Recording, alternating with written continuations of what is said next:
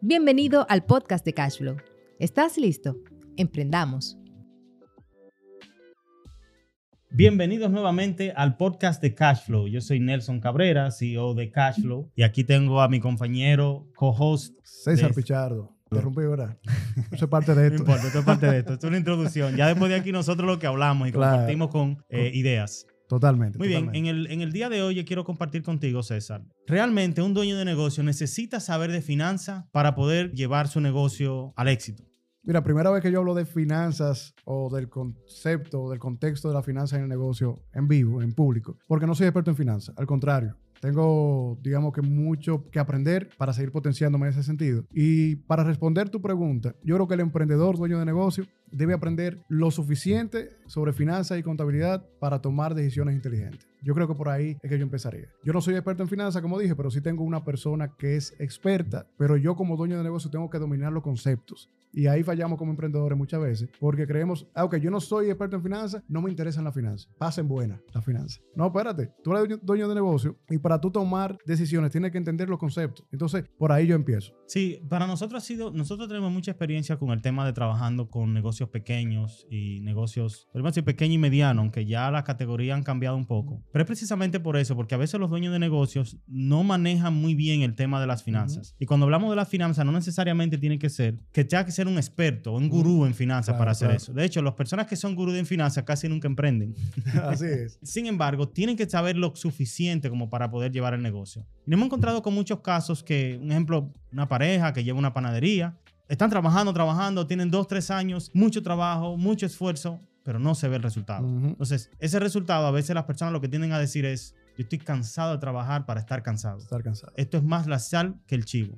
Esas son cosas que tienen muchos factores que ver, pero la primera es realmente es porque no saben lo suficiente de finanzas para darse cuenta si realmente están produciendo, si se están manteniendo. Entonces, es muy importante que los dueños de negocio no tienen que ser expertos, pero tienen que saber. Totalmente. Entender lo que es un flujo de caja, entender lo que es liquidez, entender lo que es rentabilidad, solvencia. Porque, por ejemplo, yo puedo ser rentable, pero no solvente. En- Ujú. Porque en papeles ya yo me gané 2 millones de pesos, pero las cuentas de por cobrar están en el Están cielo. altísimas. Entonces no puedo satisfacer o cumplir con los compromisos que tengo con mis acreedores. Entonces, entender todos esos detalles creo que son muy interesantes para que el emprendedor pueda administrar su negocio. Entonces, administrar yo creo que es una palabra muy importante en el mundo de la finanza y de los negocios también, porque esto no es un relajo, esto no es un tema de vendí, cobré, pagué y ya. No, espérate. Aquí hay un, muchas variables que se mueven. Yo siempre hablo, hablo de variables porque, porque para mí nada es casual. O sea, yo vendí mucho, cobré poco, debo mucho, tengo empleados. Conchale, ¿cómo yo conjugo todas esas variables para mantener vivo un negocio? Entonces yo creo que ahí es donde entra el arte de que un emprendedor necesite obligatoriamente entender los conceptos que hay en el mundo de la finanza para poder administrar. Sí, por lo menos los conceptos que son básicos, Claro. pero es muy importante. O sea, el no saber, un ejemplo, cuánto te cuesta algo que tú produces para Claro. vender, es un problema. No hemos encontrado un ejemplo, la industria que tiene que ver con la alimentación, principalmente los chefs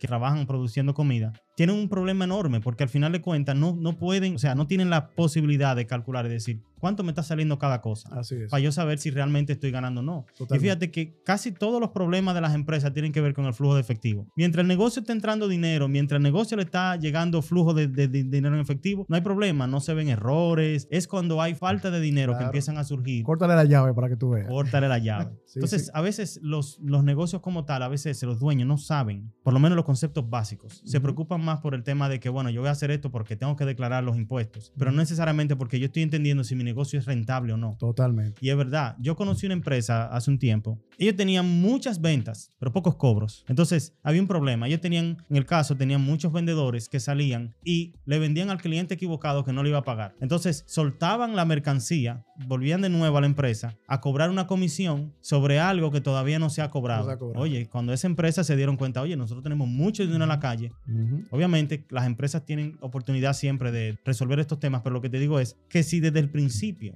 la persona que estaba a cargo, el dueño del negocio, está viendo que él tiene muchas ventas, pero tiene poco flujo de efectivo, hubiera cambiado las temáticas. ¿Qué nosotros le recomendamos? Mira, tú tienes que entender bien esos números. Porque tú no puedes pagar una comisión a un vendedor solamente por hacer efectuar la venta. Claro. Ponle una parte o ponle todo a que sea cuando se cobre el dinero. Comisión por cobro, Comisión por no por cobro. lo de vengado. Pero ese es el producto de Sí, no sí. entender. Claro, claro que sí. Y tú sabes que ahí entra un tema también que lo hemos conversado mucho, de visibilidad. O sea, yo tengo un negocio, sé que vendí, sé que cobré, sé que debo, sé que me deben, pero no estoy claro realmente esos números.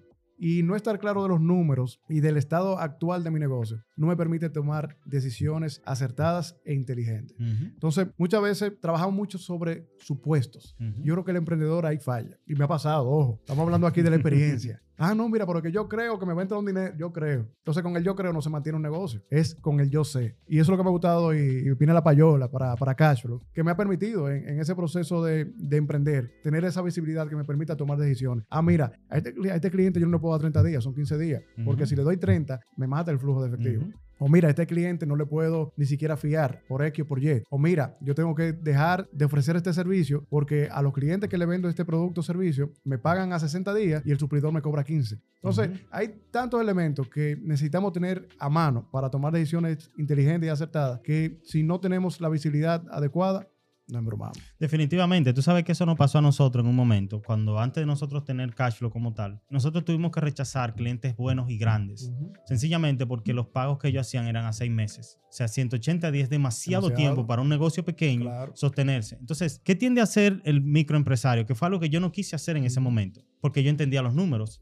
Lo que hace que tiende a financiarse con un banco como capital de trabajo para poder entregar, porque en seis meses va a cobrar. El problema está ahí, que al conocer los números tú te das cuenta que ahora yo tengo que pagar un interés sobre un dinero que yo no he recibido. Eso quiere decir que de mi margen de beneficio, ya el banco se está llevando una parte sencillamente porque ese cliente me paga a 180 Y días. eso te mata la utilidad. Eso te mata la utilidad. Entonces, tú conociendo un ejemplo, cuál es tu punto de equilibrio, cuánto es tu presupuesto que tú tienes que cubrir cada mes y cuánto tienes que entrar en el negocio de flujo para poder cubrirlo, te permite entender si tú puedes tomar una decisión de decir, sí, le voy a otorgar un crédito de 180 días a este cliente o no. Correcto, O, eh, mira, yo tengo mucho inventario, en mi contabilidad parece que tengo mucho inventario, pero al final eh, tú tienes un problema, tu inventario es perecedero. Por ejemplo, son cosas que se dañan con el tiempo ujú. o que ya tienen una corta vida eh, útil. Ya tú tienes un problema, tú tienes muchos números, pero el valor real del inventario se va devaluando rápido. Y muchas veces, como yo veo eso, el banco me presta, el banco ve un estado financiero y te dice, ah, no, pero si él tiene mucho inventario, pero ese inventario es un inventario perecedero. Claro. O sea, que tú puedes endeudarte sobre un inventario que ni siquiera te va a cubrir. Entonces, es importante que el dueño de negocio no tiene que saber de contabilidad como tal,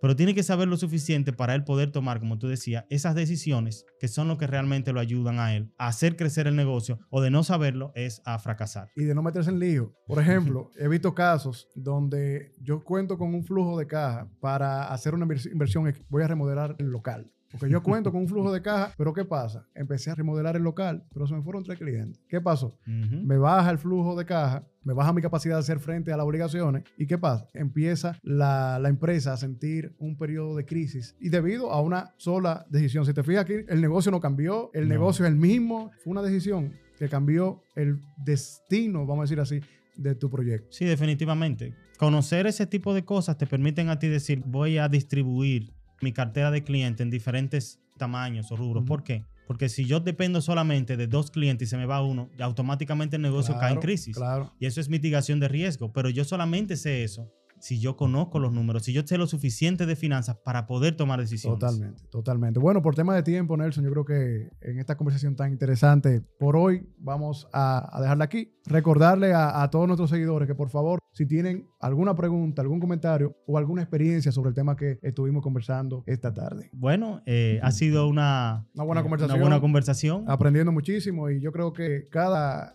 próximo episodio va a ser mucho mejor porque cada día tenemos más experiencia y sobre todo una forma distinta de ver las cosas que nos pasan y transmitirla también a la audiencia de Cashflow, el podcast. Así que, bien, ya ustedes saben, nos vemos en el próximo episodio. Gracias por sintonizar. Puedes ver episodios completos de este podcast en youtube.com slash cashflowdeo. También puedes seguirnos en las redes sociales en arroba cashflow.deo. Si quieres saber más sobre Cashflow, el software contable en la nube, visita nuestro sitio web en www.cashflow.do. Hasta la próxima.